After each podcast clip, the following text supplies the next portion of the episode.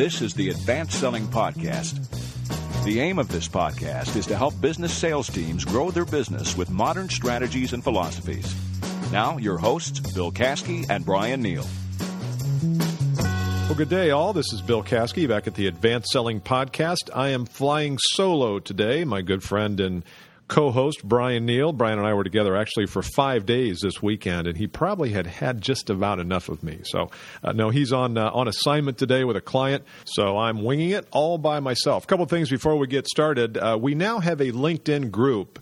Uh, Advanced Selling Podcast. So if you have not uh, connected with us, you can either connect through Bill Caskey or Bryan Neale, B R Y A N N E A L E.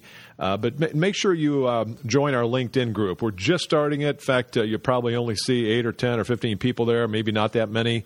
Uh, but Jill Van Arsdal, who does a lot of our digital work here at Caskey, she is, has created a group. And I want to use that to connect with folks all over the world and talk about some of these issues in a little bit smaller groups t- sort of setting. So if you have not connected with us, make sure you do on LinkedIn and then join the group Advanced Selling Podcast. I also know I've announced this a couple times, but uh, you can get a free copy, a free PDF copy of the book Same Game, New Rules. It's an ebook uh, format. And you'll also get uh, two or three bonus videos as well, where I take a couple of chapters of the book and detail them. Go to samegamenewrules.com. And you'll get over the next few days uh, a handful of videos, and then we've also got one that's uh, will be going out here in a couple weeks called "Rules, Tools, and Attitudes," where I take a couple of the uh, concepts in a product that we have called Rules, Tools, and Attitudes and outline those for you. Uh, a couple of shout outs Jonathan Otter from UK, uh, LinkedIn, and uh, says hello. Mike Coffey, David Daniels. Tom Damuth, David Lindberg, Ron Almagno. Probably have uh, mentioned those guys before, but they're good listeners all over the world. Today's topic is one that I'm going to refer to as problem proliferation. And if I can pull away from the mic so that I don't pop my peas too much. Problem proliferation. You know, in the podcast and in our training, uh, we work with a lot of organizations in, the area of sales uh, development, skill development. And one of the skills that we think is extremely important for all of our listeners to work on, develop, pay attention to is the skill of finding the problem the customer has. Because it's only through the finding of the problem that they have that you'll be able to craft or articulate a solution that fits exactly what they're looking for. The problem many times is that we sales folks stop short of the real issue. We hobble along on the surface and talk about surface issues, but we really don't get down deep, dirty, digging further into what the real issues are. And so we introduced this concept called problem proliferation. That's taking a problem that a customer says they have and going further with it. Not just deep down what happens if you don't solve the problem, but begin to understand how the problem they have might affect other parts of their life we talk in our training about two types of questions. There's the type that leads you to an intellectual response by the customer, and a type that leads you to an emotional response. Now, some questions probably could have a little bit of both, but an intellectual response question would be something like, well, how many units do you currently have in your business? Uh, say you're selling phones. We say, well, I've got uh, 137 stations. Well, that's a very intellectual question. You're not going to create any kind of atmosphere where they need to buy from you if all you ask is intellectual questions or are intellectual questions. So, what we want to do is have a nice mix of intellectual questions and emotional questions. And on the emotional questions, you've got to be careful because anytime you start asking an emotional question of someone that you may not have a ton of rapport with, especially if this is like a first call or a second call, don't over rapport with people. Don't assume that you have that rapport up front. You've got to ask them permission to ask some of these questions.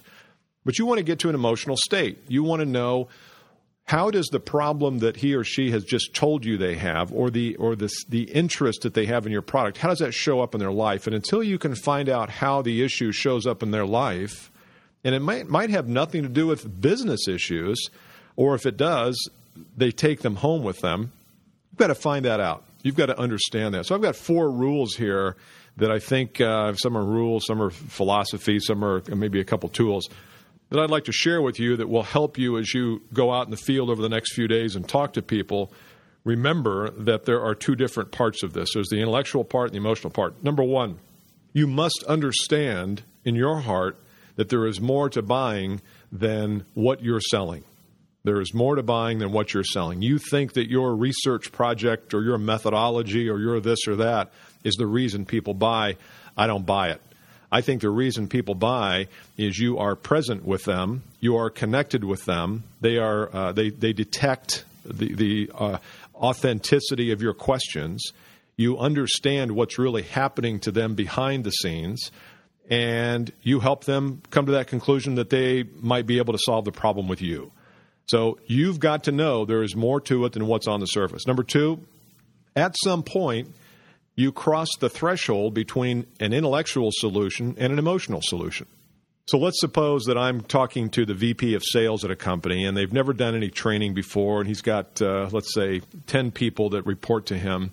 And we're talking about doing a, a, a series of events. Maybe they're web events, maybe they're telephone, maybe live face to face, doesn't matter.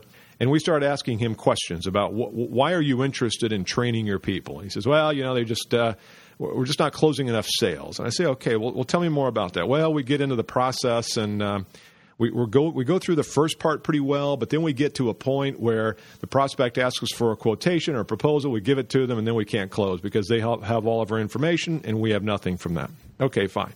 And what he has just told me is the circumstance. The circumstance is not the pain. The circumstance is not that may be the business problem, but it goes deeper than that because what I want to know is well, well, so what?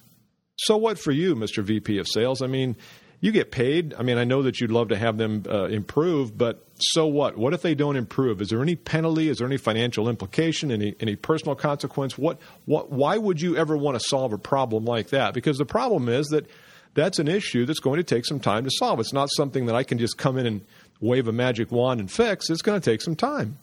So then he decides, okay, well, I got to, I need to tell Bill now what the issues are that result. What's the problem proliferation? How does that problem proliferate into other areas? You've got to find out where that becomes emotional.